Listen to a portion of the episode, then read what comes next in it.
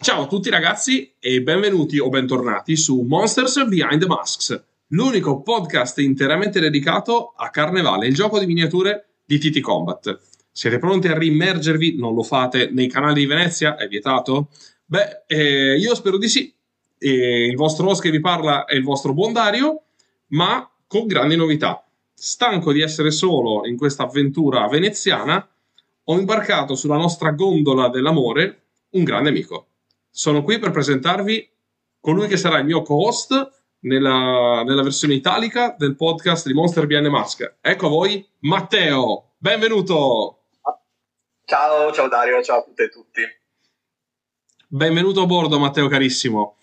Beh, tu sei Ciao. la... No- È, è molto umido qui, ma è piuttosto comodo, dai, piuttosto piacevole. Beh dai, basta tirare le tendine del Felse e sotto quella gondola si può fare di tutto e di più. Ovviamente noi giocheremo ai soldatini. Oh, ok, d'accordo. Dai, benissimo. Matteo, tu sei la nostra novità. Fantastico, sono molto curioso e sono sicuro che anche i nostri ascoltatori a casa sono molto curiosi di sapere qualcosa di te. Parlaci di te. Mm, Ah, da eh. Dai, fa- raccontaci un po' di te. eh, carriera di lobby, da, carnevale, da quando l'hai scoperto, come, che fazioni giochi. Dai, raccontaci un po', siamo curiosi. Ecco, guarda, eh, io in realtà pratico lobby del wargaming da troppo tempo, mi vergogno a fare calcoli, in questo momento dovrebbe essere K24, iniziai troppo tempo fa, come dicevo, con un altro gioco di una- un'altra ditta inglese minore che ha a che fare col martello da guerra, non so se o altri quella. Ecco, ah, ah, è presente, ok, è presente, è presente. Presente. Bene. Ecco, ehm, poi in realtà per un lungo periodo ho un po' fatto una pausa su, da questo. Ah no, aspetta, ho avuto un'avventura con lo skirmish in Malifaux, è un gioco della Weird Games, un Mhm. gioco statunitense. Tanta roba. E ta- forse un po' troppa roba, Mhm. Beh, vabbè, adesso mettiamo un attimo, un attimo da parte, poi faremo una puntata speciale su Malifaux, non è vero? E eh, recentemente però nella mia associazione che si chiama Ludoverse, noi siamo operativi a Lainate, in provincia di Milano, che Mhm. però io vivo nei paraggi, ma sono di Torino, ci tengo moltissimo a specificarlo. E ehm, di recente appunto si è formato questo gruppo di pazzi, amanti dei pupazzi e del pennello, che, con i quali ci si è incoraggiati a vicenda, no? ci si galvanizza un po' così nel gruppo e io ho spinto per eh, introdurre Carnevale nel nostro gruppetto. Questo perché qualche anno fa, quando uscì addirittura la versione di Vesperon, la vecchia versione di Carnevale, lo visi, lo, sì, lo vidi e rimasi immediatamente folgorato proprio da questa cosa. Io, come te, ho una passione per Venezia, che nel mio caso non si affianca assolutamente ad una conoscenza enciclopedica e verticale come la tua, cioè, metto le mani avanti. Ah. Beh, Però volevo, insomma, sono rimasto- ero molto curioso. Era l'epoca in cui giocavo, giocavo a Malifaux e non volevo sovrapporre troppo. Poi, eh, di recente, appunto, questo, quest'ultimo anno, direi, in cui si è formato questo gruppo, è un po' riemersa, no? Questa, dai canali, tra l'altro. Eh, questa scimmia, scimmia dei canali, credo che c'entra i dottori, la smetto. Probabile. E, eh, e allora, vabbè, ho comprato lo starter e tutto è finito fondamentalmente. In questo momento, mh, ante- anticipo la domanda, mh, ho appena completato la mia la gang della scatola base dei Rashar, Mhm. e, ma, ma è un momento in cui sono parecchio proiettato a fare, a fare altre cose. Ho un socio anche molto attivo, Alessandro, che gioca i dottori, è appassionato di dottori, cioè, stiamo cercando di, di coinvolgere altri nell'acquitrino, ecco, mettiamola così. Ma fate benissimo, bello. Infatti, questa cosa dei gruppi di gioco, secondo me, è sempre un gran motore. Alla fine, noi qui a Padova abbiamo letteralmente costruito il gruppo di gioco appunto sulla la passione per eh, il tipo di, di gioco, appunto, che lo skirmish, che qua va tantissimo in generale. Poi, chiaramente, ragazzi, noi abitiamo veramente un tiro di scopo da Venezia e l'amore per quella città da, no- da noi è forte, ma anche proprio per motivi geografici. E quindi una volta iniziato a provare un po' di qua e di là, fazioni, eccetera, anche noi appunto siamo andati giù per questo rabbit hole, come dicono gli americani, che posso, posso testimoniare che è proprio figo, è bello esserci. Bravi però che state appunto spingendo anche il gioco come associazione, che siete un po' a giocare, ma quanti siete più o meno? Allora, del gruppetto di pupazzari è variabile, nel senso che ti posso dire 6-8. Mm-hmm. Eh, in realtà molto attivi siamo in uh, 3 più un quarto che in questo momento ha questioni di vita, questa cosa estremamente seccante di Pazzesco. lavoro cose del genere, che interferiscono con l'attività principale che dovrebbe avere chiunque, cioè del lobby. E però appunto a, a, ad avere fisicamente modellini di carnevale siamo in tre, però so essere piuttosto insistente su queste cose. Quindi insomma, confi- confido che, qualcuno che qualcun altro si unisca. Ecco. E questo mi porta tra l'altro a un'altra nozione così, un po' son, per chi ci ascolta, che è cosa ci faccio qua? Nel senso che eh, dall'altra parte ovviamente puoi contare su Rens, che è una persona competente, esperta, ha uno sguardo dall'interno in quanto è TT agent, mentre invece io sono semplicemente un tizio incompetente, inesperto, che però ti ha conosciuto a Novegro e da allora è stato molto seccante. Quindi insomma, su, eh, sul, insistente sul, eh, sul chiederti di partecipare. Quindi sono un po' l'incarnazione del sogno italiano, cioè uno senza particolari credenziali ma che rompe molto le scatole. Ne vado orgoglioso in questo momento. Ma guarda che anche questa è una qualità alla fine. Non è che la, la competenza, la becera competenza sia assolutamente sinonimo di essere adatti a un determinato ruolo.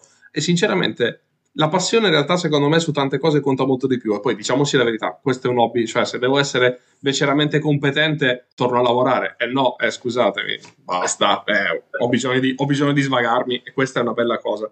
Quindi va bene così. Quindi sono sono pronto a fornire contenuti di qualità. Insomma, Eccezionale, questo è lo spirito. La bottom line. no, ma dai. Che dici Matteo? Dai, dai. Lanciamo la sigla, lanciamo la sigla di questo 25 aprile, tanti auguri San Marco? Vai. Dai, sigla. Welcome cari signori, welcome to the city of the unending carnevale. Welcome to Venezia. But be aware, there are monsters behind the masks.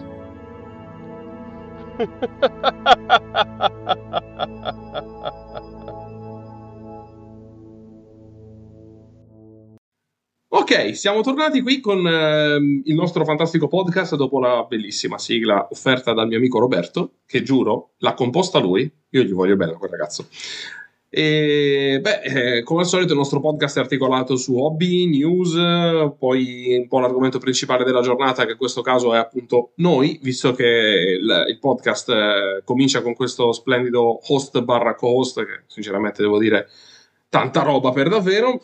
E dai, daremo un'idea di quello che, che vogliamo combinare insomma con questa versione italiana di Monsters Behind the Mask. Beh, Matteo, tu ci hai già raccontato un pochino di cose riguardo al al, ai tuoi hobby progress, tuo, la tua schedula, ciò che stai combinando. Quindi i Rashar sono fatti. Pensi che la Gilda sarà la prossima a essere dipinta o, o pensi che la utilizzerai come merce di scambio con qualche amico per eh, tirarlo dentro ai canali sempre? Allora, credo che quasi certamente la Gilda sarà la prossima cosa ad essere dipinta, anche se in realtà, visto che appunto con altri mi sono chiuso il tombino alle spalle dell'infogno di Carnevale, mm. non mi sono assolutamente fermato a quell'acquisto lì. E ho, adesso in questo momento ho montato e un po' modificato eh, la scatola dei Dog Workers della mm. Gilda, a cui ho aggiunto i due pescatori della scatola base. Questo mi porta a tre fisherman che sono un po' eccessivi, però vabbè, al momento insomma 100 ducati ci sono, poi vedremo e quindi suppongo che sotto i pennelli finirà quella.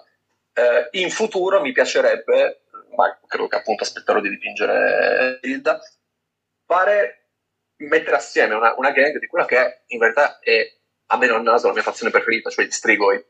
Mm. E quindi con, questa notizia ti lascio lì un po' là questa. No, nel frattempo appunto, eh, cosa è stato? Giusto oggi, guarda, oggi ho finito una serie di scenici che sono, stati, erano, sono tre stampe dei ponti di Salmistia di Paolo Sartini, mm. che poi ne parlerai comunque sì. eh, dopo. Una loggetta e soprattutto, cosa che immagino ti farà un certo piacere, ho anche stampato e dipinto uno dei ponti del Kickstarter di Serenissima, di cui penso che tu abbia una qualche notizia, giusto? Beh, eh, sì, diciamo che quello è stato il nostro, il, il, mio progetto personale insieme ai ragazzi di Uninerd qua di Padova che ci hanno fatto la promozione e il marketing più le abili mani digitali, in questo caso ovviamente di, di Marco di Cordy Miniatures, e abbiamo portato effettivamente un uh, piccolo Kickstarter a novembre, mh, mm, il cui tra l'altro abbiamo ancora il Let Pledge attivo, quindi se qualcuno volesse o fosse interessato c'è ancora la possibilità di buttarci dentro, per ehm, avere degli, eh, sono dei file praticamente da stampare in 3D, consigliamo in resina, ma anche, anche a filamento si fa, perché io ho la stampante a filamento, ho stampato praticamente qualsiasi cosa del Kickstarter e viene anche bene. E, insomma, sono dei file che permettono di venezianizzare elementi scenici preesistenti Mm, quindi, che ne so, gli elementi MDF della TT Combat sono i primi che ovviamente ci, ci, ci, sono venuti in mente quando abbiamo iniziato questa cosa qua. Però abbiamo visto che anche tipo quelli lì della P-Work, eh, oppure anche degli autocostruiti o altra roba stampata in 3D, basta dimensionare i file, hai delle bellissime, che ne so, bifore, trifore veneziane, oppure quello che hai stampato tu, appunto, i ponti, i, scusa, i ponti, volevo dire i pozzi, che sono un po' il nostro fiore all'occhiello perché sono andato anche tipo a girarmi tutta Venezia per cercare eh, dei riferimenti. Eh beh, guarda, quella è stata la parte che mi è piaciuta di più in assoluto. Eh, ma ricordo che ne parlavi proprio qua su Monsters Behind the Mask, però ti posso dire che avendo proprio sia concretamente l'oggetto, sia anche avendo i file a disposizione, questa cosa si vede, sono veramente molto belli, li raccomando. Io ho stampato il Ponte 3, mi pare, quello fatto a capitello, per così dire, che è veramente meraviglioso e eh, in particolare mi sono piaciute le versioni ad alto dettaglio che ha fatto Marco di Core Miniatures con eh, no, tutte le, le scheggiaturine, appunto in generale il dettaglio aumentato, è venuto molto molto bene. So che appunto qui non ne parlerei mai male, ovviamente, ma sono, sono, molto sincero nel parlarne bene. Eh, grazie. Carini, eh, non, li, non sottovaluterei il fatto di aggiungere questi dettaglietti, perché poi alla fine non è solo lo scatter, che, che, comunque ha un grande valore ad aggiungere, a impreziosire, diciamo così, il campo di gioco. Sono anche appunto i dettaglietti, le, le canne fumarie, i camini. Anche sui camini comunque ho visto una grande ricerca, però anche quello insomma fa molto poi, sono quei dettaglietti che fanno la differenza tra una scatola e un edificio credibile. Beh, sì, in effetti è vero, come dicono il, il diavolo nei dettagli, no? È un, è un po' quello, sì. Sì, sì, sì, andarsi a cercare questo tipo di, di, informazioni visive e poi tradurle in, uh, in, pezzi o parti appunto da utilizzare nelle nostre, nostre partitine e rendere più, più, credibile tutto quanto, sì, per quanto possa essere credibile una, un'ambientazione con magia, mostri nei canali, eccetera, però diciamo verosimile, ecco, più credibile, però sì, sì, è, mm. il punto è quello, esattamente hai, hai colpito nel segno. E, ehm, beh, bello, quindi insomma, dai, stai anche lavorando insomma, un, a un vero e proprio tavolo? Eh, sì, in realtà in questo momento è uno sforzo congiunto col mio principale socio cui accennavo sopra, mm-hmm. che ciao Ale, ormai lo saluto. Ciao Ale. E... Grazie da parte sua. E, sì, stiamo un po' unendo le forze in questa fase. Io mi sono andato ai ponti, lui sta mettendo assieme lo scorso White Bundle, quello mm. che si chiamava Fondamenta, Fondamenta della Grazia, che vabbè, tra l'altro per un giocatore di Doctors è proprio perfetto perché hai anche la marca giusta. Giusto. E, guarda, ti devo dire che fra i nove tile della scatola base, gli edifici, eh, le scatole, le scatolette di cartoncino della scatola base, i vari edifici che ci stiamo mettendo pian piano, in realtà non è poi così arduo fare un tavolo che, cavolo, che colpisce veramente. Cioè, di carnevale non siamo ancora ai livelli che vorremmo, non abbiamo ancora le strade rialzate, sottolineo ancora, in realtà è il nostro principale sforzo al momento. Però, cioè, carnevale comunque è veramente di impatto visivo, wow. wow, è proprio tanta roba. Cioè, dall'idea, nonostante sia uno skirmish, di essere proprio un gioco di miniature completo. Non so come dire, un grande gioco di miniature che dà proprio piena soddisfazione. Questa è la, è la sensazione principale che si prova, direi, giocando a carnevale.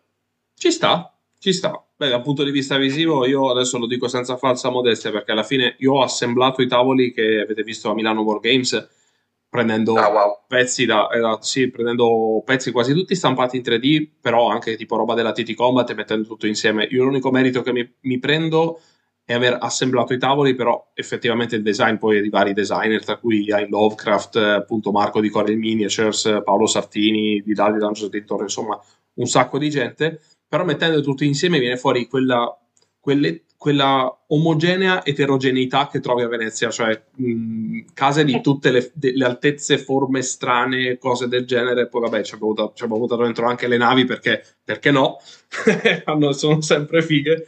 E insomma è bello sentirsi fare complimenti anche da gente che magari non è minimamente interessata al gioco, però che si ferma a parlarti e a chiederti anche solo per l'impatto visivo o per fare due fotografie. Cioè, fighissimo. Infatti ti dico, Carnevale secondo me su, da quel punto di vista ehi, eh, tanti giochi avrebbero da imparare in questo senso, cioè che il tavolo fa tanto, tanto proprio. Ma infatti ti dicevo, ti dicevo che sono abbastanza speranzoso di tirare dentro altre persone, eh, anche e soprattutto per questo, cioè da, adesso da che stiamo registrando, da qui a tre giorni faremo una prima partita in, asso- in una serata associativa, cioè col resto dei, dei soci presenti e stiamo proprio mefistofeli- mefistofelicamente eh, cercando di fare il tavolo piccolo, quello 2x2, mm-hmm. ma il più, il, il più, spettacolare possibile, oh. proprio per far fermare la gente che parla, perché secondo me fa tanti, cioè non secondo me sicuramente perché non giocheremo un po' pazzetti, giocheremo con i pezzetti di cartone, quindi... Ma sì, ci sta, guarda che anche... Beh, non so se... se sicuramente tu segui anche la pagina internazionale di Carnevale, cioè ci sei, lo so. E beh, dice, c'è un ragazzo che si è specializzato letteralmente lui nel paper crafting e ha fatto un, un, un tavolo, penso sia un 3x3 o addirittura più grande, completamente in papercraft utilizzando file stampati da varie, varie sorgenti, insomma, vari designer. È impressionante, ma veramente impressionante. E anch'io ho cominciato così in realtà. Adesso parte di quegli edifici lì non ce li ho più, in parte sono un po' rovinati per eh, incuria mia in realtà però si comincia così volendo, poi magari uno va in stampa 3D oppure va di MDF, va, sceglie, sceglie insomma le cose che più gli aggradano, che più sono giuste insomma per, per, se stesso anche a livello di spazi perché ragazzi purtroppo c'è da dire che gli elementi scenici ci, vogliono, ci vuole spazio.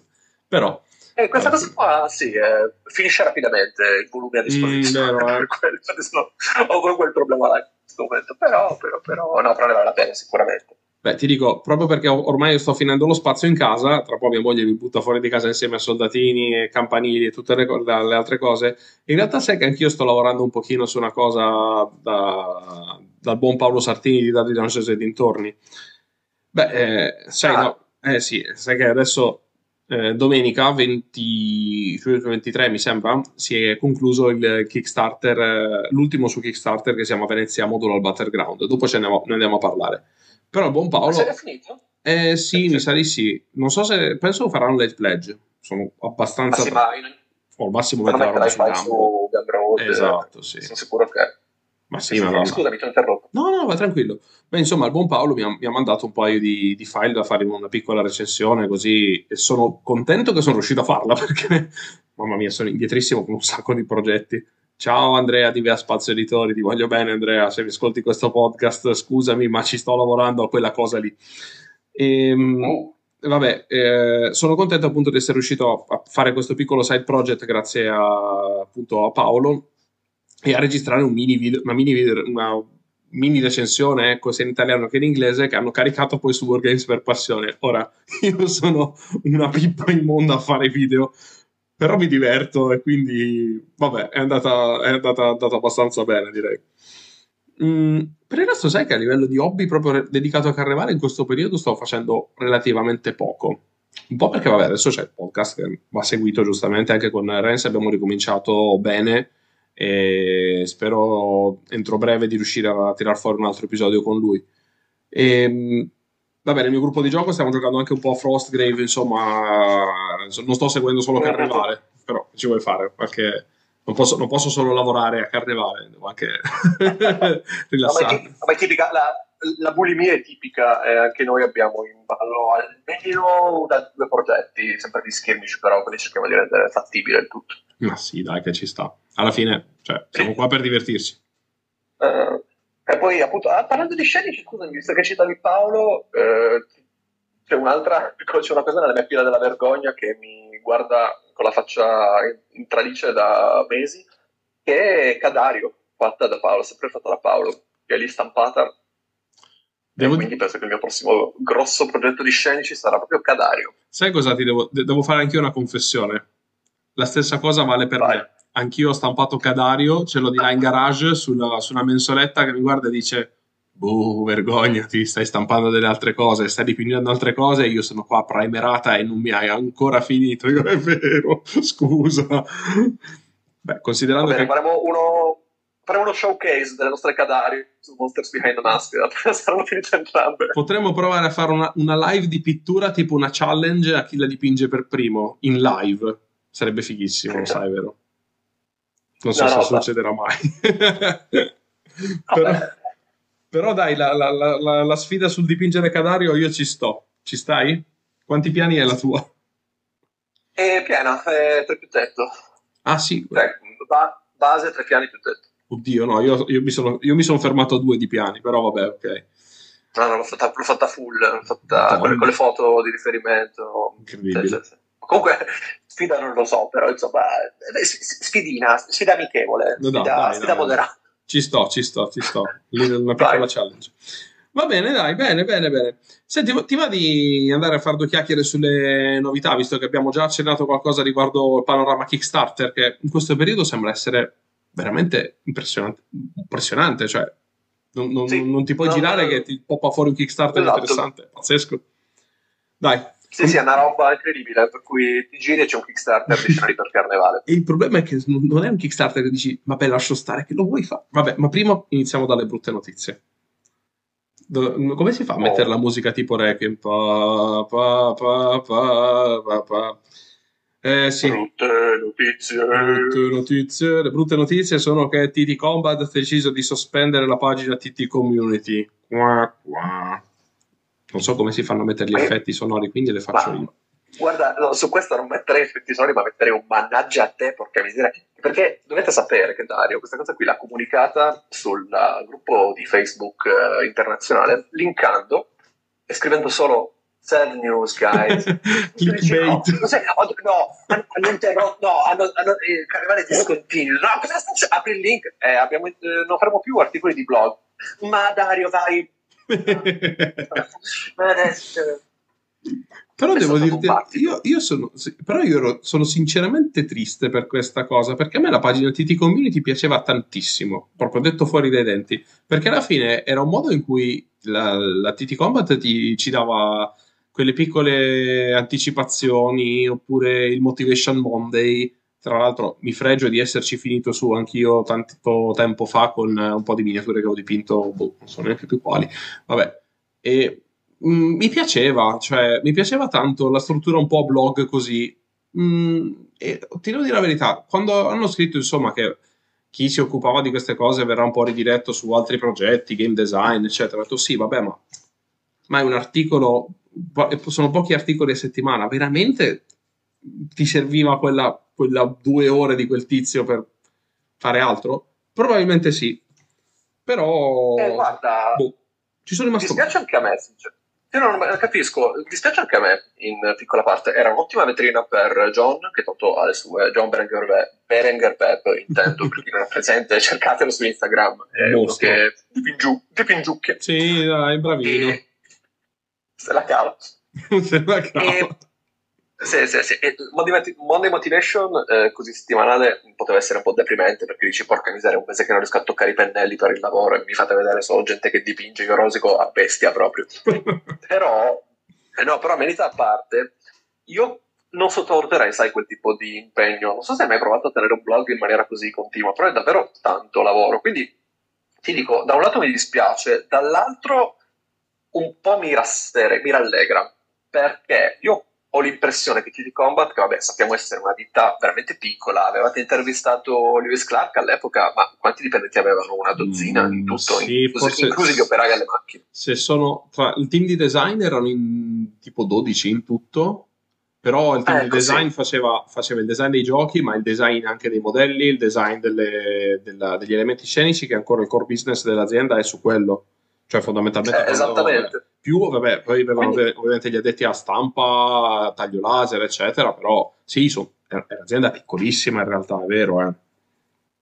Sì, è piccola, quindi sapere che tolgono risorse dalla comunicazione, che è sempre un peccato, però per metterle magari ad altre cose, tipo appunto il design, eh, alla fine mi rende abbastanza speranzoso verso il futuro, perché io personalmente credo che, tra l'altro, Carnevale sia molto sottosviluppato rispetto al suo potenziale, ma per dirti una cavolata, tipo la, la lore, il background, potrebbe essere molto espanso, potrebbero dargli molto più spazio, pubblicazioni, cose di questo genere.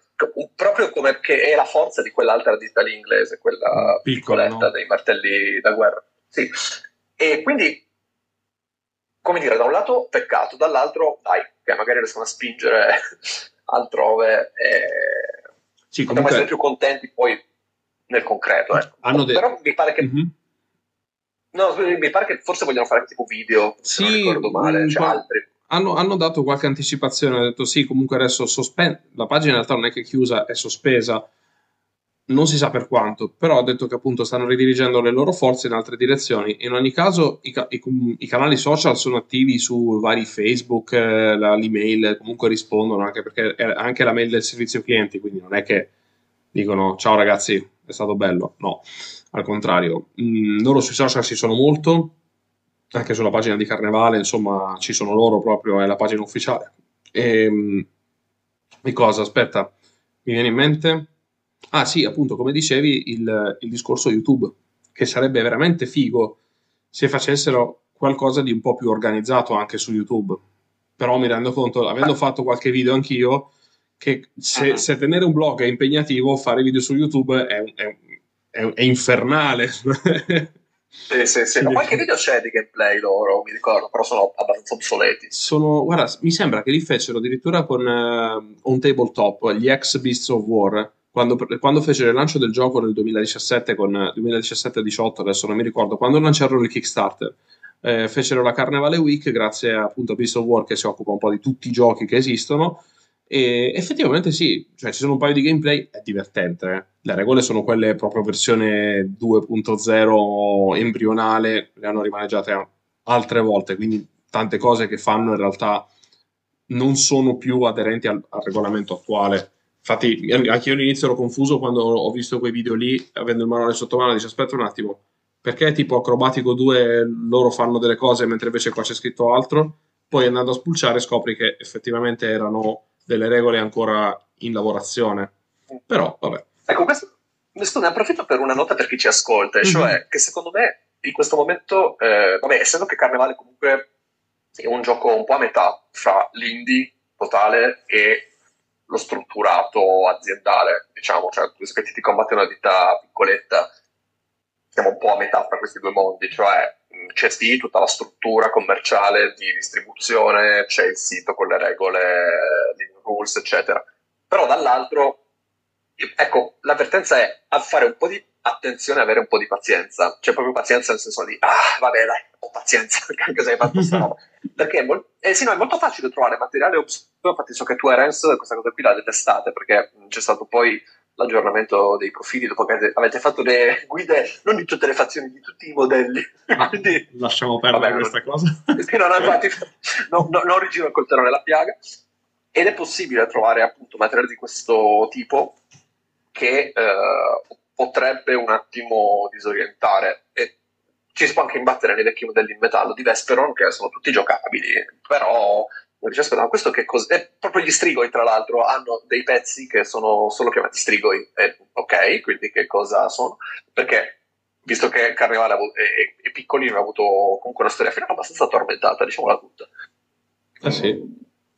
Conviene chiedere informazioni, se possibile, a chi eh, è un po' più esperto o a chi, come me, è un ossessivo compulsivo e eh, approfondisce senza ritegno le cose. È una risorsa. Dicevamo, È una risorsa. no, è vero, è vero, è vero. Vabbè, quindi niente, dai, ha chiuso la TP Community, però vediamo, magari c'è roba più bella. Abbiamo anche delle buone notizie, spero. Sì, le buone notizie ci sono, appunto, come vi dicevo, ragazzi, sul fronte Kickstarter qua ne esce uno nuovo ogni giorno e sono tutti interessanti. Adesso, si è appena chiuso quello di Paolo Sartini di Dade Dungeons e dintorni con eh, Venezia Modular Battleground. Ora vediamo se Paolo appunto vuole fare un late pledge oppure se vuole mettere tutto su Gumroad, di solito li fa così. Eh, Paolo ha un Patreon che negli ultimi sei mesi, otto mesi credo, si è molto specializzato su cose compatibili col nostro, col nostro gioco preferito.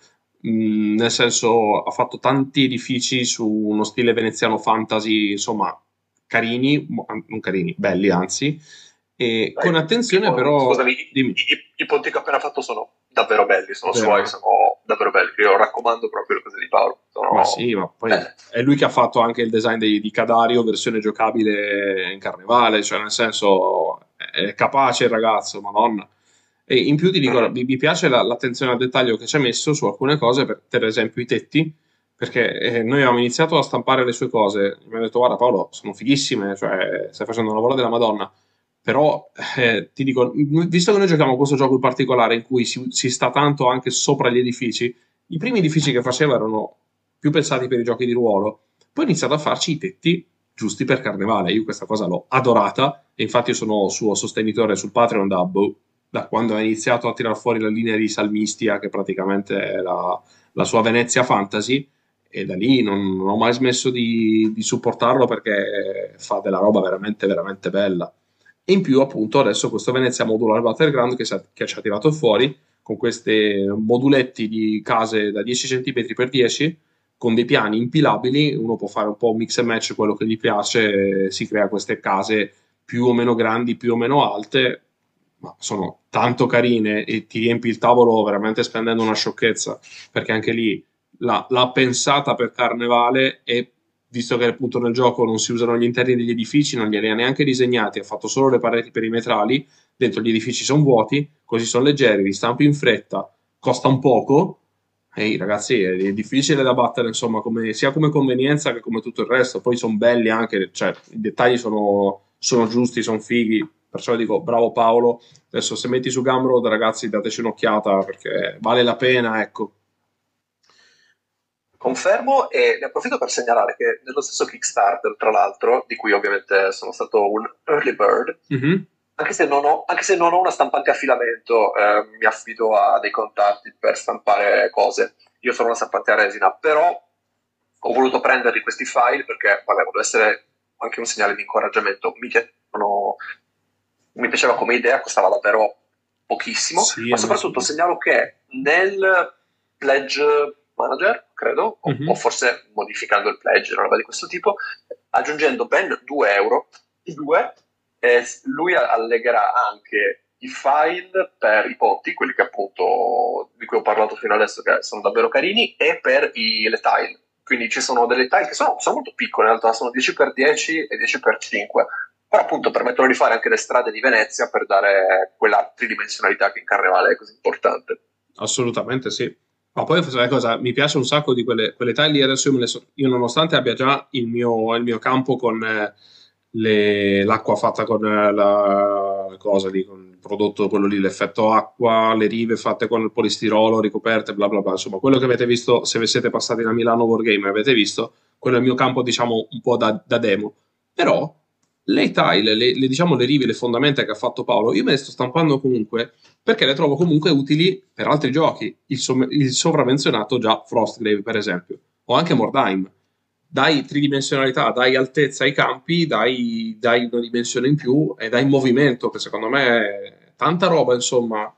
Mm, poi Paolo ci ha messo anche tipo delle scale, hai dei pezzi sono modulari, sono, sono belli anche da vedere e facili da utilizzare, perciò bravo Paolo, continua così per quanto mi riguarda. Sì, sì, sì, sicuramente sta facendo un lavorone. Beh, io tra l'altro di suo ho l'accade- credo l'Accademia di Salmistia, quella fatta da due edifici collegati da un pontello, una mostruosità barocca che prima o poi farò stampare. Credo che occupi un terzo del tavolo. Vabbè, ma ci sta, ci sta. non la mamma. Vuoi mettere, vuoi mettere lanciare qualcuno giù da quel il ponticello che collega quella specie di, di passaggio? Ah, vai, vai, vai a fare il bagno, vai. Perché di sti 10 pollici di caduta, infatti sono, sono, quelle cose che danno sempre soddisfazione quando si gioca a carnevale. È un po' il modo in cui si vende il gioco. Guarda, questo è un gioco in cui tu lanci la gente giù dai palazzi, la butti in acqua e poi ti ci lanci addosso e la anneghi. Io di solito riesco a convincere le persone a provare il gioco dicendo solo queste cose. Ah, chissà perché. Chi non verrebbe, chi non verrebbe sedotto da questa prospettiva? non lo so. O forse c'è, c'è, c'è, una vena di sadismo latente nelle persone che frequentano il mondo del wargame, ma penso che sia quello. poi, poi, le persone scelgono il Vaticano e ti dicono scusami come si fa a negare le persone che non ho capito esatto. e tu a quel punto ti allontani fischiettando eh, sali in macchina e no, scappi pari verso il tramonto esatto va bene dai il tramonto va bene ehm, parlando di un altro Kickstarter scusami fai morire Beh, eh, l'altro Kickstarter grosso che sta uscendo adesso per quanto riguarda Venezia e Carnevale è Waterspire. E... qua, qua, qua si apre un altro, altro discorso. Diciamo. Mannaggia, guarda, sono contento. Sono contento perché ho appena venduto delle vecchie miniature di War Machine e quei soldi verranno direttamente reinvestiti in Waterspire perché lo so che sarà così. Cos'è Waterspire? Allora, Waterspire è un Kickstarter che verrà aperto dal 25 di aprile, quindi io spero che sarà la data di uscita di questo, di questo episodio, che ci sta molto bene, visto che anche appunto è San Marco. E Waterspire promette di essere tanta roba. Innanzitutto perché è un Kickstarter eh, promosso da Sally Forth, che è un, un negozio online di, di, tutto di più. Ma il design dei pezzi è fatto da Ian Lovecraft, che non so se siete nel giro di, dei della stampa 3D, questa roba qua, è un designer coi contromaroni, proprio detta in francese. È quello che ha fatto il design delle navi che ho utilizzato a Milano Wargame, è quello che fa, fa dei Kickstarter che di solito si porta a casa mezzo milione di dollari, perché fa veramente delle robe pazzesche. È bravissimo. Quindi ho come l'impressione che i miei fondi verranno ridiretti in parte anche su Waterspire, nonostante il mio computer sia già intasato da alcuni gigabyte di, di, di, di, file da stampare e soprattutto il mio garage abbia almeno quattro scatoloni già colmi di roba per carnevale. Spero che mia moglie non ascolti mai questo podcast, ma sono abbastanza sicuro che lo ignorerà. Quindi vado tranquillo. Basta che nessuno farà la spia, vero? Gli, S- gli, no, io guardo. Gli STL esattamente non fare la spia con quanti zeri si scrive, ricordami? No, no comunque gli STL gli STL hanno questo problema qua, cioè ti illudono di non riempirti la casa, ti riempiono l'hard disk. Quindi in realtà con la stampa 3D tu eh, non solo non risolvi il problema dei volumi, ma lo aggravi perché riempi di spazzatura anche i tuoi mezzi di archiviazione elettronica. Quindi magnifico, è, è, la storia che si ripete. Assolutamente sì. No. Su più livelli. No, anche. Di... Piano fisico e piano digitale. Esatto, anche se nel caso di Lovecraft non parlerei di spazzatura in nessun caso, no. è veramente un artista di vecchia data, di livello altissimo e io guardando le foto di anteprima delle cose stampate di Waterspire parlo soprattutto degli scenici perché i modelli non si sono visti, ho paura, cioè una roba di questo livello, devo dire la verità, anche se quelle di Paolo sono veramente molto belle come creazioni, ma di questo livello, anche proprio di dimensioni non le avevo ancora viste, cioè, ma parliamo di ponti che potrebbero passare il canal grande con sopracostruzioni sì, sì. a due piani. Sì, sì, sì. Dove lo, dove lo, metterò poi dopo quel ponte in casa mia non lo so, ma vabbè. Non è un problema. No, è un problema che non mi pongo fin quando non l'avrò stampato, guarda. Me lo porrò quando, quando sarà il momento giusto. Ti frega questa cosa comunque. Ti frega proprio. Tanti, tantissimo. Una cosa di Waterspire che ho notato con un po' di preoccupazione, e adesso vado a esportelo, Vai. è questa qua. E cioè che assieme ai, agli scenari, Waterspire eh, dà anche delle miniature, come mm-hmm. tu stavi accennando prima. Non si è visto ancora nulla perché mentre registriamo c'è solo la pagina di preview del Kickstarter, quindi c'è fondamentalmente una immagine che peraltro è un disegno, cioè non sono nemmeno gli STL. Però io ho visto queste anteprime ed è tutto inquietantemente adatto a carnevale, cioè ho visto proprio un medico della peste, due uomini pesce, eh, un arlecchino e una...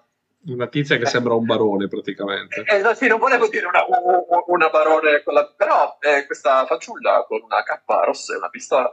E quindi, allora, da un lato sono contento di vedere il fiorire di alternative in generale e mi fa anche pensare che sono tutti delle opportunità no? per magari far, far, conoscere il gioco a delle persone che magari non l'avrebbero non avrebbero incontrato altrimenti. Dall'altro non so come ci ti Combat la prenda, ecco, perché poi quello della stampa 3D, da un lato è un caso di Pandora, e dall'altro qualcosa che ad oggi, diciamoci la verità, non si può fermare.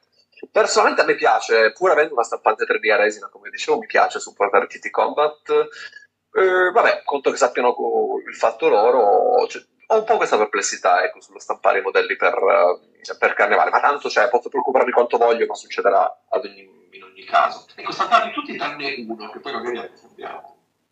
Uno composto da tanti modelli tutti insieme? No, no, no, c'è un modello specifico che potrei stampare. Ah, ok, ok, ok. Beh, dai, sì, adesso sì, chi, chi, vivrà vedrà. Ma guarda, mh, su giochi onestamente così di nicchia, così particolari, oh, mi preoccupo relativamente poco che la stampa 3D possa andare a togliere per dire effetti di mercato a TT Combat. Alla fine il gioco è loro, tanti modelli sono proprio così belli. E poi sai cosa? I modelli da TT Combat non costano tanto. il gioco in sé non costa tantissimo e secondo me questa è, una, è un po' una potenzialità che comunque la stampa 3D non è che ti regalano le cose a parte il costo dei file, vabbè, però poi adesso per dire, parlando di elementi scenici così massicci come quelli di Waterspire, il PLA comunque i suoi 20 euro al chilo li costa, ok, non ti costerà mai magari quanto un elemento scenico di plastica, però magari arrivare al costo di uno MDF ci si mette poco, eh. Con, ci sono altri vantaggi, però sì, l'MDF, beh, l'MDF di TP Combat devo dire costa straordinariamente poco mm. per uh, la, la che offre in generale. Per quanto riguarda il... Uh, sì, hai, ragione, probabilmente eh, le varie fette di, di mercato e, bah, ripeto, non, non, ho dati a disposizione, no, non, è, è, solo un'impressione. Sì, queste sono le nostre, le nostre proprio speculazioni, ma sì, va bene. Ah, no, ecco, una cosa, una cosa volevo dirla però riguardo quello che dicevi tu, ed è che i modelli in realtà è, è, molto vero il fatto che i modelli di Street Combat, e quelli di Carnevale almeno, perché gli altri non li conosco bene, sono davvero splendidi effettivamente. E mi dispiace un po' che i modelli nella scatola base siano ancora quelli del vecchio Kickstarter, perché da allora si è proprio visto un'impennata nella qualità. Io mettendo vicino i Fisherman della scatola base, che pure sono dei bei modelli, però con, quelli dei doc, con i modelli dei Dock Workers, cioè, vedo proprio sì, un abisso di differenza. Un abisso. Cioè, quella scatola è bellissima, secondo me, a livello proprio estetico, bellissima. Però guarda, a livello si vede, si vede, che hanno fatto esperienza. Io, guarda, con, eh, con chi mi dice, beh, ovviamente è normale, ci sono delle perplessità, soprattutto sui modelli, come dicevi tu, di quella scatola che hai tu, della scatola nera. Ehi, eh, sì, sono i primi modelli che hanno fatto. Il design è di buoni sei anni fa ormai, perché se andate a vedere sulle tag delle miniature TT Combat 2017, eh, cavolo ragazzi, si, si vede che insomma hanno sia la loro età a livello proprio di, di, sculture, anche a livello di design vero e proprio, nel senso che ora le miniature sono tutte quante più, un po' più grossettine, più resistenti, hanno meno meno punti deboli come può essere, che ne so, il remo del gondoliere nella scatola base. Adesso se vai a vedere il remo della gondoliera per dire anche soltanto in Escape from San Canciano, vedi che è spesso il doppio. Eh, sono tutte molto più robuste, sono tutte meglio scolpite, però ci sta ragazzi, alla fine dopo 5 anni di know-how inizi a capire magari dove stavi sbagliando. Mm. No, no, ma quello assolutamente io penso fosse un errore fosse semplicemente un restare il più fedeli possibile al 28 mm mm-hmm. Che appunto porta a queste, questi manici sottili. Uh, io ho un gondoliere che mi è arrivato col, col, remo spezzato e un altro che è arrivato col remo floscio, quindi ho, ho, assolutamente presente, certo. Ah, ma la cosa migliore sai qual è quel che è migliorata? Mm. È la quantità di olio che trovi sui pezzi. Perché io questi pezzi qua sono riuscito a lavarli con un solo passaggio dello sgrassante ma quelli della scatola base no, potevo usarli per condirci potevo usarli per condirci l'insalata e dopo mi avanzava ancora qualcosa per cambiare l'olio dei freni. Non farlo Matteo. La tua collaborazione con questo podcast fare una cosa del genere potrebbe essere brevissima. Oh, ma, ma, ma, io mi chiedo, ma, ma, perché usavano tutto quell'olio? Io me l'immagino appunto come il, il, l'inserviente Willy dei Simpson che entra in cucina e dice e allora ingrassami donna. Esatto. esatto. Cioè, quello, quello. Imburra ah, la pancetta. No, sì, sì, cioè, sì, una cosa del Santo Dio. No, beh, è migliorato, credo, sono riuscito a toglierli. È solo un chimico, tra l'altro, nella vita, quindi eh, ce l'ho messa proprio tutta, però niente, non, le mie conoscenze non sono bastate. Eh, per... Sono d'accordo, è, una, è, uno degli scogli più grossi con quella scatola maledetta. Ma io sono abbastanza... Sì. Non, non, non, credo allora che la, la, ce ne libereremo tanto presto però ti posso dire che in realtà dei, dei piani per eh, superarla un po' c'erano, ma anche per una questione proprio di costi. Perché quando è stata fatta quella scatola, che è bella grossa e bella pesante, c'è dentro veramente tanta roba, i costi di produzione e di spedizione erano quelli pre-Covid e pre un sacco di cose. Ad oggi produrre una scatola così complessa comunque con miniature di resina, parte in cartoncino, libri stampati, il, il depliant che fa la campagna, mm, sono tante cose da mettere insieme, anche per dire i segnalini in acrilicato, sono tante cose da mettere insieme in una scatola grossa e pesante che da spedire costa. Ti dico, mm, l'idea, da quello che so, tanto tempo fa, almeno quando c'era Lewis Clark, che l'idea era di superare un po' questo tipo di metodologia della big box, fare scatole più piccoline, un po' sulla falsa riga di San Canciano, magari con fazioni diverse. E quello secondo me sarebbe ah, stato bello. fighissimo, assolutamente. Non so se poi dopo questa bello, cosa ha avuto seguito, non ne ho idea. Dovremmo, dovremmo, sentire Rense se ha, può liberare qualche spia all'interno della, del quartier generale, poi ce ne libereremo come sempre. Come sì, vedremo, vedremo, le spie vaticane. Adesso non voglio dilungarmi sulle scatole base, anche perché hai fatto un bellissimo episodio introduttivo l'ultima volta eh, che invito ad ascoltare al riguardo. Mm, adesso mi sembra che San Canciano forse sia quasi più consigliato eh, della grande, anche se la scatola grande. Eh, c'è prima dei manuali perché San Canciano ha il manualetto che è praticamente inutilizzabile eh, invece no. la scatola grande ha il manuale completo con gli scenari, col background soprattutto però a livello di modelli San Canciano mi sembra che siamo due stampe sopra in eh. realtà già per esempio alla ah, grande sono direi due ottime alternative e quella grande è credo lo starter migliore come qualità prezzo che abbia mai visto in ogni gioco in miniature, cioè sì, veramente non, eccezionale. Non si costa. trova una settantina di euro, mi sa, cioè, se vuoi giocare mm-hmm. anche solo con le miniature della scatola base, con chi me lo chiede, eccetera, cioè ragazzi, ci sono tipo 35 scenari diversi che puoi giocare con quelle miniature, no, non è per qualcosa, ma 35 serate no. gioco io quando, quando, quando, ce le ho, quando me le faccio, mai, cioè, due anni. Però Senti, mh, mm, parlando invece di, di, novità vere e proprie, visto che adesso stavamo un attimo andando nelle speculazioni selvagge su come potrebbero migliorare quelle scatole, però noi qualche, qualche novità in realtà vera su cosa ce l'abbiamo. Innanzitutto le esclusive. Questo fine settimana c'è stato il Salute e mi sono arrivate le foto da, da Andrea di Avere Spazio in Miniature che mi ha fatto rosicare come un, un roditore grosso maledizione. Che figata di posto. ci voglio andare. Vabbè, ci arriveremo, ci arriveremo. Verremo invitati a Salute, lo so. Comunque, e TT Combat ha tirato fuori un paio di miniaturine simpatiche con le esclusive, diciamo, per gli eventi.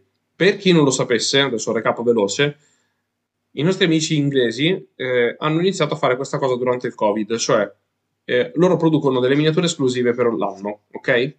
Queste miniature si possono ottenere in due modi, o andando all'evento dove loro sono presenti, però potrebbe essere scomodo per dire se sei negli Stati Uniti, se devi andare negli Stati Uniti per comprare una miniatura, potrebbe essere poco, poco pagante, oppure comprandole direttamente dal loro sito durante i giorni che, in cui c'è l'evento. Ora, le miniature esclusive di quest'anno saranno una Cavaliere Venator of Devotion di, di, del Vaticano e i, per carnevale proprio specifica. Gli anni passati sono state per dire eh, Zovena Vela, ci, abbiamo avuto la dottoressa della peste, abbiamo avuto varie cose, insomma, uno più figa dell'altro. Il Morgraur. Il, il Morgraur, esatto, quello era addirittura ancora dal Kickstarter, l'hanno, o il Black Spectre trasparente, insomma, tanta tanta bella roba.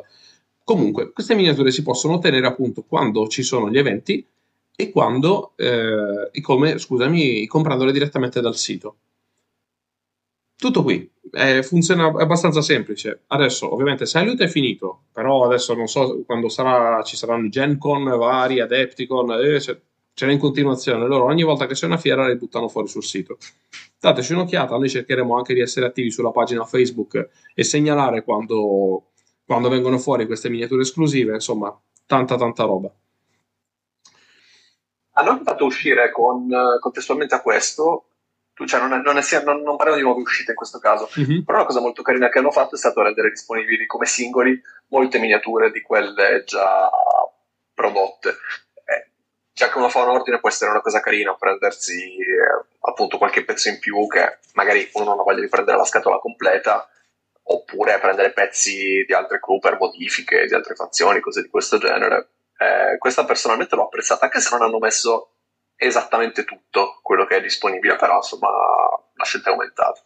Diciamo che in generale a livello di politica quello che ho visto che fanno è mettere fuori gli, pezzi, gli ultimissimi pezzi che, che, la, che, lanciano non li mettono tra le miniature direttamente ordinabili singole. Dopo circa 5-6 mesi, insomma, le mettono disponibili. In media, quello che ho visto è stata una roba del genere. Potrei sbagliarmi, però diciamo le ultime uscite, no. Però quelle prima sì, e adesso appunto hanno, hanno sfruttato l'ultima occasione in cui hanno aggiunto miniature singole, ne hanno messe alcune che sono ottenibili solo direct eh, da loro, da, dal sito della TT Combat. Sì, praticamente, vabbè, poi in realtà ci sono... È, è carino sfruttare questo momento in cui magari hanno le esclusive sul sito, appunto come dicevi tu, per, pre- per portarsi a casa anche magari qualcuna di quelle miniature che hanno solo disponibili come direct, appunto come le miniature singole.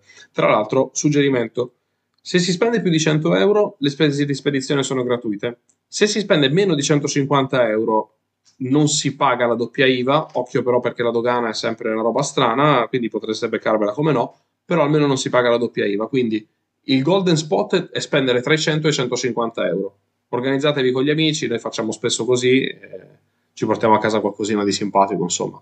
Infatti tu hai mai fatto ordine direct? Eh, no, io ho preso sempre da rivenditori indipendenti, devo mm-hmm. dire. Eh, adesso mi sto servendo di persona dai ragazzi di cui hai già parlato, della città dei giochi, mm-hmm. e è comunque molto carina come opportunità anche per degli scenari che si trovano un po' più difficilmente dagli indipendenti.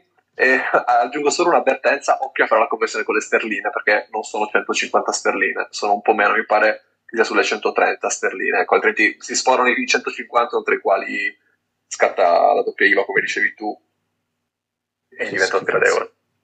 Sì, sì. Che schifezza, la madonna santa. Lasciamo veramente eh, sì, no, per... Anch'io, anch'io sono eufemisticamente perplesso circa la Brexit, però ehi, è andata così. È andata così. Ma torniamo a parlare di pupazzi, magari così. Sì, torniamo a parlare di pupazzi, dai. Beh, insomma, quindi, Cavaliere Venator, esclusiva del 2023. Date anche un occhio all'altra esclusiva che hanno tirato fuori per Rumble Slam, che è simpaticissima, che è il King Punch con eh, il costume da, da, struzzo. Mi fa morire, è bellissimo. Potrei addirittura eh. portarmelo a casa, fighissimo. È la versione cosplay dello Streak King, praticamente. Eh, eh sì, praticamente sì, lui fa il cosplay dello Streak King, esatto. Beh, sai no, che qualche anno fa eh, tirarono fuori come miniature sempre appunto esclusive una banda per Rumble Slam, che è il loro gioco praticamente di fantasy wrestling, assolutamente non ispirato per niente a Blood Bowl, che è fantasy football, di quella piccola casa di cui dicevamo del martello da guerra. E, e in effetti dai, è simpatico poter aggiungere, se uno ha ancora quella scatola è riuscito a trovarla, con quei cinque pulcinella pazzi, aggiungete il re col, che fa il cosplayer del Puncinella King su Struzzo che fa ammazzare delle risate. Uno struzzo di gomma. Ma poi, personalmente, se fossero invasettati correttamente, non avrei nessun problema a farli giocare in carnevale. Poi Pulcinella alla fine, più o meno, voglio Ma dire. Sì. Dai, dai Pulcinella me l'aspetto anche, nel senso. Assolutamente. E sì. penso che i guantoni possono essere sporchi, avere dentro dei pugni di ferro e quelli fanno stand, secondo me. Può essere, beh, ci sta, anzi. Io, anzi, io, io spero di trovarmeli contro quei pulcinelli che sono fighissimi eh, tanto, tanto hanno il pulcinellone gigante che è un bruto perfetto, hanno quelli normali che sono dei normali pulcinella, quindi dai, ci sta alla grande. Poi adesso hanno anche il re su struzzo e io lo conterei come struzzo in quel caso, cioè ah, è chiaramente certo. uno struzzo. Domani, no, non ci sono dubbi, non mi pare. No, no assolutamente. Veramente uno struzzo. Beh, eh, comunque a livello di novità, le novità non finiscono qui perché è uscito adesso? Non, non, non, faremo un recap di tutto quello che è uscito dall'ultima puntata italiana perché sennò siamo qua fino a dopodomani. Però dai le ultime due cosine quelle più piccoline e rilevanti io direi che è conveniente spenderci due parole. Uno perché è uscito la Noli Union che è mega figo cioè è Human Centipede all'ennesima potenza è una figata incredibile. E poi perché finalmente modello... dimmi modello per niente, no, dicevo, modello per niente inquietante, tra l'altro, la Noli Union. Io sono curioso di vedere John che cosa ne tirerà fuori, perché io so che lo dipingerà quel matto in testa. ne sono sicuro. E poi l'altro modello che secondo me va- di- vale veramente la pena di parlare è la lacrimosa. Perché ragazzi, con la sua raccia maledetta, TT Combat finalmente ha concluso il range delle miniature per Carnevale che era stato promesso ed è uscito poi col Kickstarter. Ce l'abbiamo fatta, ci abbiamo messo solo 5 anni. È che di mezzo non è successo quasi niente, eh. però buono a sapersi. La cremosa che un po' mi dispiace perché ce la siamo giocata tra giocatori Strigo e Vaticano, ma alla fine il Barcola che è uscito prima. E potevamo avere questo dubbio onore di essere quelli con l'ultimo modello del Kickstarter disponibile. Barcola che modello che tra l'altro eh, era stato generato dagli ululati dei giocatori strigoi che lo volevano probabilmente. Probabile, sì. Ma la lacrimosa ti confesso che probabilmente è il mio concept um, di modello preferito del Vaticano in assoluto. Cioè le suore che piangono sangue, sono delle caster disarmate, le tro- sono tra le cose che preferisco di questi giochi qua, ecco, sono le meno ovvie e le trovo molto stilose, veramente belle. Unite all'ultima box del Vaticano, quella col... Ah, non mi viene il nome adesso. I, i per fiammeggiante, l'angelo, eccetera. Ah, sì, sì, sì, ok. È presente quella, quella scatola lì? Eh, secondo me sono tra i vincitori di Blood, di Blood, scusa, di Blood and Water per quanto riguarda il uh, comparto nuove uscite barra modelli. Hanno ver- veramente modelli eccezionali col Vaticano. E facevo inquietantissimo Venator che cioè, la Guardia d'Avignone non bastava, non era abbastanza forte. Non, non picchiava abbastanza. Avevano bisogno di un pestone, evidentemente, ne avevano pochi nel Vaticano. Sì. No, però guarda, come, come eh. dicevi, in realtà il concetto della lacrimosa a me, anche a me piace tantissimo perché l'idea di questo personaggio che ha la magia uh, addosso, ma è, è, contrita da questa cosa qua, cioè lei non vorrebbe, ma alla fine è costretta, è bellissimo, cioè quel dualismo proprio tipo è, una pena del contrappasso autoinflitta, lei usa le magie e sta male, povera. Nelle vecchie regole era ancora più figo perché si, si, proprio si faceva danni. Adesso ha Frenzied, ma anche così va bene lo stesso, tanta tanta roba. Beh, però l'abilità per cui lei usa Frenzied, si fa, si fa danno e guarisce tutti, tutti entro tre pollici. E guarisce tutti entro tre pollici. Questa... E poi il Vaticano tende a stare appallottolato, quindi... Sì, eh, abbastanza rende ancora più impenetrabili. Bene, beh, credo, ipotizzo. Anche se ho trovato più offensivo il cavaliere... Eh, il, il, cavaliere è quello lì, quello delle fiamme, ma guarda, non mi vengono i nomi in questo mm-hmm. set, giustamente è il momento migliore. Eh, il Burning Saint. Certo. Ok. Con, lo so, il modello vecchio, ma, cioè vecchio, di cui avete non parlare, ma con Universal Protection 6. Perché era il caso di fare questa cosa. perché? Eh, è un bel carro armato, dai. Eh, Universal Shielding 6. Eh, Beh. sì. Eh sì, eh sì, è vero. Eh, però dai, adesso qualche modo per, per aggirarlo c'è, ce l'hanno tutti quanti. Beh, poi adesso, tu adesso non giochi Patrizi, però ricordati che c'è sempre il, il, Fencing Master che attiva la sua abilità di comando cattivissima e ignora tutto perché lui è cattivo, buca tutto. No, no, non amo, non amo i Patrizi perché non mi piacciono le fazioni malvagie, tendenzialmente preferisco gli strigoi almeno, come dire... Perché tra, tra strigoi e Rashari invece non tutti buonissimi. Ne, ne, ne ha bisogno gli strigoi. Sì, vabbè, ho capito, ma è nella loro natura, cioè quelli, quelli sono proprio cattivi, quelli, quelli sono dei veri psicopatici, io lo dico. No, comunque, tornando solo alla lacrimosa, cavolo, secondo me è anche un modello veramente molto interessante in gioco, stavo guardando. Oltre a quell'abilità lì, alla fine, appunto, come dicevi, Mago 2 con Divinity, wow, interessante. E poi per non sbagliare, Universal Shield in 3, anche lei, perché no? Comunque 10 punti di ferita, eh, non sono moltissimi, per 10 ducati è fragilotta, diciamo. Però ci sta, è una suora, non ha niente. Però vedi, adesso, adesso, ti voglio raccontare questa storia, visto che noi adesso siamo sul podcast italiano, vi posso sbizzarrire con questi aneddoti strani sulle storie, storie veramente esistenti della, della, vera Venezia. Adesso la nostra povera lacrimosa, lei è contrita, è triste perché bla bla bla, la magia la fa sentire male. Non tutte le suore erano così nella, nella nostra, durante il periodo della Serenissima. Sentiti questa qua praticamente le suore di Sant'Angelo della Contorta, ad oggi Sant'Angelo della Polvere, adesso ci arriviamo anche al perché, era un convento di queste suorine che, su quest'isoletta che sta tra, praticamente tra la terraferma e Venezia. Beh, insomma, le mogli dei pescatori si lamentavano perché i mariti, quando andavano in quella zona lì, tornavano sempre con poco pesce.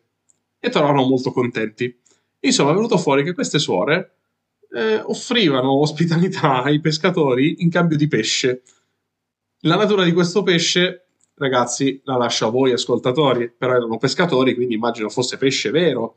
Però questi pescatori tornavano con meno pesce e molto contenti, finché le mogli, le mogli dei pescatori sono iniziate un po' a, a, a incavolare, dice quasi si mangia poco. Allora hanno chiesto aiuto alle autorità religiose. Le autorità religiose sono arrivate con eh, i vari preti, eccetera, per capire queste, queste monache discinte che prendevano pesce dai pescatori e le monache le hanno accolte assassate. I preti se ne sono dovuti scappare. Sono tornati con l'esercito. e allora lì anche i sassi non hanno fatto abbastanza. Hanno preso le monache e le hanno trasferite in città dove probabilmente hanno avuto costumi molto po' più, almeno un po' più morigerati. Poi in realtà si sapeva a Venezia ce ne, ne succedeva di, tutte, di tutti i colori nei conventi per tanti motivi. E un giorno ci arriveremo anche a parlare di questa cosa qua perché eh, sono belle storie. Alla fine il monastero poi venne trasformato in una polveriera che nel 1600 venne colpita da un fulmine e saltò in aria. Per quello si chiama, si chiama Sant'Angelo della Polvere. Poveri, spolverati, polverizzati. Vabbè. Voglio una, voglio una gang del Vaticano e usare un modello delle Harlot della Giga come, come lacrimosa adesso.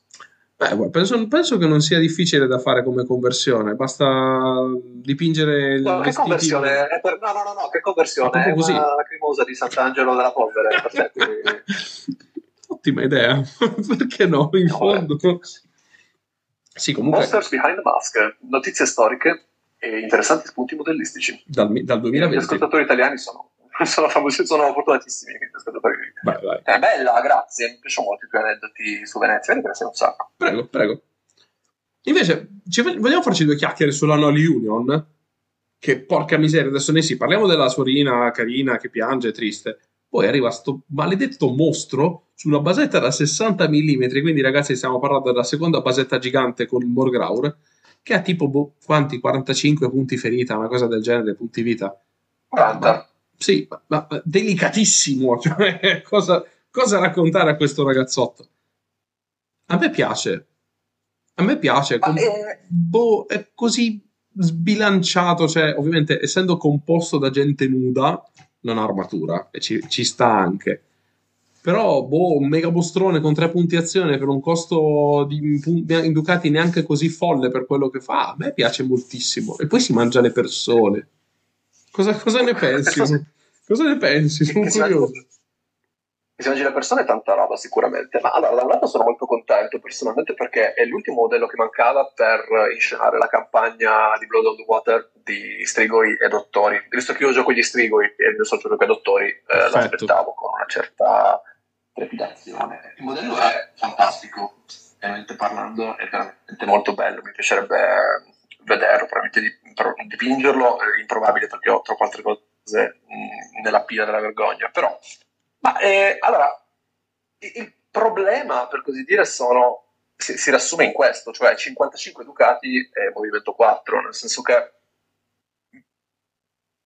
sì, probabilmente si può giocare nelle partite normali, eh, lo vedo un po' più adatto forse a scenari speciali. Questa è una cosa che, di cui si parlava parecchio nel Discord, cioè che lui e il Morgraurs, adesso, e il Morgraur sono dei modelli che hanno questo problema qua, cioè diventano un po' i protagonisti della partita. E... Però a differenza del Morgraur devo dire che la Noli Union è molto più realistica da schierare sinceramente, perché poi è vero che ha 40 punti, 40 sono tanti, però anche protezione 1, eh, appunto movimento 4 e vabbè, ovviamente mindless, perché se no si, si piazza sull'obiettivo quel point, ma non lo so, cioè alla fine secondo me è affrontabile. E mi piace molto che l'abbiano resa veramente molto, molto, molto, molto bene, come quella descritta appunto nella campagna di Blood on the Water, del, del ground, scusami, di Blood on the Water, sì, cioè sì, questo sì. mostrone infinito contro cui Vlad alla fine non ce la faceva più, assolutamente esausto. E l'ammasso di corpi ha comunque cioè, attacco 6 con evasione meno 1, sì è vero, penetrazione più però insomma quando ci vai devi fare attenzione perché c'è una massa di carne che assorbe di tutto e poi te ne dà con gli interessi. Fear 3 wow. Ah, tanta roba, ovviamente, tanta roba. ovviamente Expert Grappler 3 quello mi sembra tutte quelle manine che fa. doverosa cioè, esatto mi sembra doverosa non sono mai da tutte le parti. Ma è molto bello, ma è una di quelle cose che secondo me qualunque giocatore dei dottori a un certo punto nella vita sente il prurito per averla, perché chiaramente cosa fai? Non, non, so, non, non so, cosa aggiungere, cioè, quello lì è un certificato umano io penso, gigantesco. Io penso che a livello modellistico poi deve essere croce delizia, perché un modello così ho come l'impressione che sia da tirarci delle madonne incredibili per montarlo. Non, io non ho idea di come lo abbiano ingegnerizzato, diciamo, quelli della TT Combat quando lo hanno, hanno fatto il design, perché, boh, cioè, a parte che è grosso, grosso, grosso, grosso, e ho come l'impressione che abbia veramente un sacco di parti. E non lo so, boh, mi, mi, sembra, mi sembra veramente un casino, ecco. Sì, è un buon progetto per i fatti suoi. Sì, un po' sì. Però passare alla fine valga la pena. Mm-mm. No, credo che da dipingere sia pazzesco comunque. Non lo so, magari un, giorno, un giorno potrei, anche, potrei anche pensarci, perché anche io, vabbè, tu, tu, sai che io ho praticamente un po' di tutto di tutte le fazioni, perché sono un tossicodipendente di, di, sti soldatini. Il mio problema è che poi dopo, dove lo nascondo? Perché già le mie figlie, quando hanno intravisto il, il, il, lo Sciartelli, come si chiama, il Carciaros che si mangia il tizio, papà, ma quello, quell'omino lì è morto, ma lo sta mangiando? No, è pomodoro, amore. Ehi, nascondere un mostro fatto di cadaveri, tra l'altro si vedono anche delle chiappe qua in giro, credo che sarà difficile. Lo metto molto nascosto, ma si vede, è grosso. non eh, trovo una soluzione. Andrà nell'armadio, non in vetrinetta, non so che dire. Eh sì, mi tocca. Ma sarebbe un peccato nasconderlo, è così bello e brutto insieme. Vabbè. Sì, fa il giro, fa il giro. Eh, è repellente, tanto che poi risulta attraente. Esatto, esatto, fai il giro, bravo. Giusto no, sembra un po' che abbiano preso questa... Non so, i dottori adesso hanno veramente tanti mostri a disposizione, perché è uscito anche il Brain Horror, che è quello fatto da Rashar, mm-hmm. usciti insieme. E sembra un po' che ci sia questa, questa branca, diciamo così, della, della necromanzia, che infatti è poi quella che è stata introdotta con Blood of the Water col Master of Necromantic Studies, per cui si può fare una bella tematica dei dottori. Questa, tra l'altro, è una cosa di cui ti volevo parlare. Devio un attimo, ma vai, vai. Eh, fondamentalmente eh, abbiamo, parlato, abbiamo, parlato, un po' delle uscite eh, recentissime. Una cosa che può essere scora- non scoraggiante, però essere un, un, livello di complessità un po' inatteso, sapendo che è un gioco skirmish, quindi con pochi modelli, adesso è proprio la varietà di modelli disponibili all'interno della singola fazione. Mm-hmm. Nel senso che, come dire, da un lato quando ne parli sembra che hai a disposizione di tutto, poi però hai 100 ducati da mettere in campo, 100, 150, per le prime partite 50, 75, quello che vuoi. Però può essere un po' disorientante, ecco, quindi mh, mm, bisogna tenere presente questo fatto qua quando ci si avvicina, cioè che comunque inizia con un filone e poi magari puoi esplorare la fazione pian piano. Oppure se c'è un filone che ti piace, questo esempio qua dei dottori, quello necromantico, eh, perché no, si può andare dritti da quella parte, fondamentalmente ignorare il resto. Chiaro che non si sarà flessibili, non si potrà rispondere a tutte le situazioni, anche perché in carnevale ti fai la lista dopo aver visto chi è l'avversario e qual è la missione, quindi questa possibilità esiste sicuramente a livello di gioco. Però, insomma, ci sono tante strade percorribili, ecco, per uh, le fazioni più fortunate. Poi ci sono le fazioni meno fortunate come gli strigoi, che vabbè, lasciamo stare. Comunque, eh, per alcune fazioni particolari, tipo, tipo la, la gilda, puoi fare, non so, due, sempre due cruna uguale all'altra, ecco. Puoi, puoi prendere trade, puoi prendere i pescatori adesso, puoi prendere... L'House of Breach è stata un po' messa da parte, eh, però più cucinella, un sacco di cose. Ma sì, guarda, ti dico, però io il consiglio che do a un neogiocatore è che giustamente ancora deve, deve farsi un'idea di come gira il gioco, ma anche se gli piace, perché anche quello poi è da dire, magari uno va a spendere dei, dei soldi e del tempo, poi dopo un po' scopre che il gioco non fa per sé. E ci sta, eh, viva Dio, va, be- va bene così. Il mio suggerimento è sempre dare un occhio alle starter gang, perché nella mia esperienza ho visto che sono le cose più, più facili di solito, mh, mm, nel senso normalmente non hanno modelli con regole troppo complicate. Eh, vabbè, a parte lasciare che non so, immagini lasciare dentro, però vabbè. Oppure o, mm. cominciare, con, eh, cominciare sempre con una scatolina con una complete, con, col bollino complete gag. Se tu vai con quelle lì, sì, magari ok, qualcuna è un po' più specifica di altre, però comunque sono sempre cinque modelli. Cominci da lì, fai qualche partita, vedi se il gioco ti piace e poi dopo, tanto ragazzi, alla fine se ci prende sappiamo tutti benissimo come va a finire, che ti trovi con la casa invasa da pupazzi di un gioco skirmish in cui bastano 7 miniature, perché di solito quello si gioca 7-8 miniature, e dici ma cosa me ne, ne ho 60? Anche 70? Perché? E la risposta è perché sì. Ma soprattutto come è successo. No, quello che volevo dire è sono, sono abbastanza d'accordo, sono, sono, d'accordo col suggerimento, anche se in generale io sono per prendere quello che piace, nel mm-hmm. senso che se anche c'è qualcosa di subottimale, voglio giocare gli strigoi con i cannibali perché sono bruttissimi. Vabbè, questo mio. Comunque, ma però la leader ha protezione 1, vabbè, non importa, cioè ti piace giocare i mostri volanti, va bene, prendilo. Poi, mh, mm, quando vedrai protezione 1 veramente poco. Eh sì. Poi hai, hai, sempre tempo per appunto comprare più pupazzi e farla finire così. Però quello che eh, volevo dire è questo, cioè non è che un determinato filone o sottofazione, come comunque la si voglia vedere, dia necessariamente il sapore della fazione nel suo insieme. Mi spiego meglio con un esempio. Per esempio, la scatola base dei dottori proprio mm-hmm. verte molto attorno al potenziamento dell'Ordnance Doctor, abbastanza chiaramente, certo. nel senso che c'è lui col suo cannone, il Plug Doctor gli può dare meno 2 alla penetrazione, eh, lui può prendere più azioni grazie ai Madmen e così via.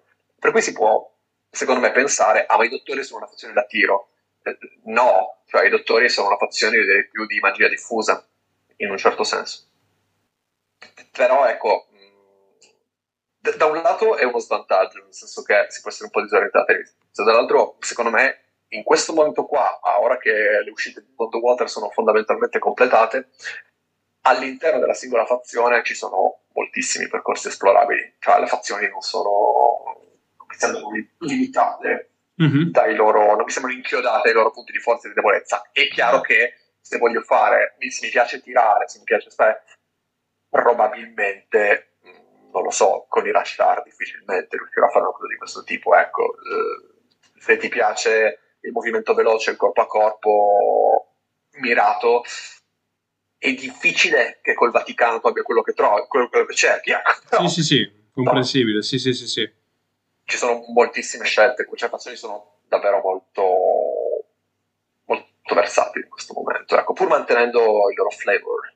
Beh, è una cosa di cui si parlava. È una cosa di cui si parlava anche nel, effettivamente nel podcast internazionale con Rense che con Blood of the Water hanno aiutato a smussare un po' alcuni angoli, cioè nel senso prima i patrizi tipo l'acqua non la potevano proprio neanche vedere, era peggio che vabbè, peggio che andare di notte. E quindi hanno smussato un pochino quel tipo di debolezze insite nelle fazioni, però senza dire ok, guarda, adesso tutti fanno tutto. Non è così.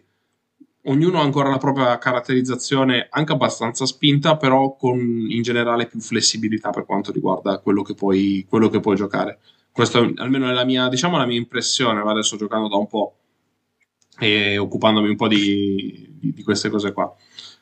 Ma sì, dai, ci sta. Sì, ci, cioè, ci sono delle opportunità, al netto del fatto che comunque, per proseguire con l'esempio che dicevi tu, non è che eh, tu giochi Patrizi, metti il Nobel Admiral come leader, voglio dire, in acqua un rastarte se magna, eh, sì, non è che improvvisamente diventi una fazione acquatica, cioè, beh, hai modo di tamponare le varie...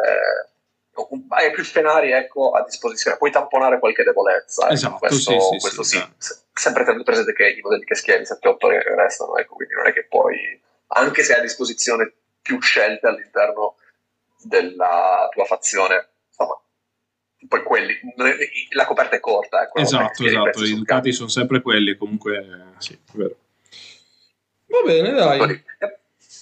Bene, ne posso approfittare per una domanda Vai, spara. Dario, che Così poi chi- cioè, chiudiamo l'episodio, dai, dimmi tutto. Yeah. Eh, poi, come curiosità personale, e io l'ho sentito, l'ho sentito in giro, ho letto che la Gilda è una fazione con un buon gioco aereo. Mm. Eh, perché? Cioè, tipo, perché nel senso, cioè, c'è il capo decina e basta, c'è l'altro modello buono sui tetti mi sembra che sia il principe dei ladri, però eh, sono due leader. Posso mettere l'assassino di Rialto? Sì, perché no? Perché è Infiltrash e poi è particolarmente buona sui tetti la Gilda, vero? Ma allora, questa cosa secondo me nasceva più all'inizio del gioco. All'inizio del gioco magari le altre fazioni erano meno attrezzate con, um, con possibilità di, di giocarsela sui tetti sì, la Gilda secondo me continua a essere buona perché appunto ha questi alcuni modelli particolarmente adatti appunto come Principe, Capodescina, ma anche per dire i vari Pilferer che hanno agilità 100.000 e riescono mm. quindi ad andare abbastanza bene a giocarsela sui tetti. Ora come ora, secondo me questa cosa si è un po', si è un po smussata, cioè nel senso che la Gilda è diventata più una fazione, parlando di fazione principale, quindi diciamo che va, in, va sul, sulla, sui trade oppure... Mm, ma sì, dai, diciamo in generale la Gilda mi sembra una fazione che vuole, vuole giocare sulle, sulle, potenzialità comuni per riuscire a, a, ovviare a profili mediamente mediocri. Ecco. Eh, quindi, che ne so, appunto, utilizzando la forza di companion, utilizzando regole speciali appunto come il trade, oppure schierando i pezzi giusti contro l'avversario, come può essere, che ne so, un Fisherman quando giochi contro Rashar o Vaticano, che magari hanno tante basette grandi e corazzate, cose del genere. In più ci metti quel gioco aereo cattivo che ti può essere garantito dall'assassino di Rialto oppure da leader che sono specifici per questo tipo di, di cosa sì, nel tempo effettivamente sono usciti tanti altri modelli per altre fazioni che iniziano a essere pericolosi anche sui tetti, come possono essere appunto adesso per i patrizi, hanno i vari marinai, adesso non mi ricordo il nome, che comunque hanno tipo, o le sentinelle dei soldati dei patrizi che hanno tipo agilità 5, insomma se la giocano benone, o anche gli stessi ottomani.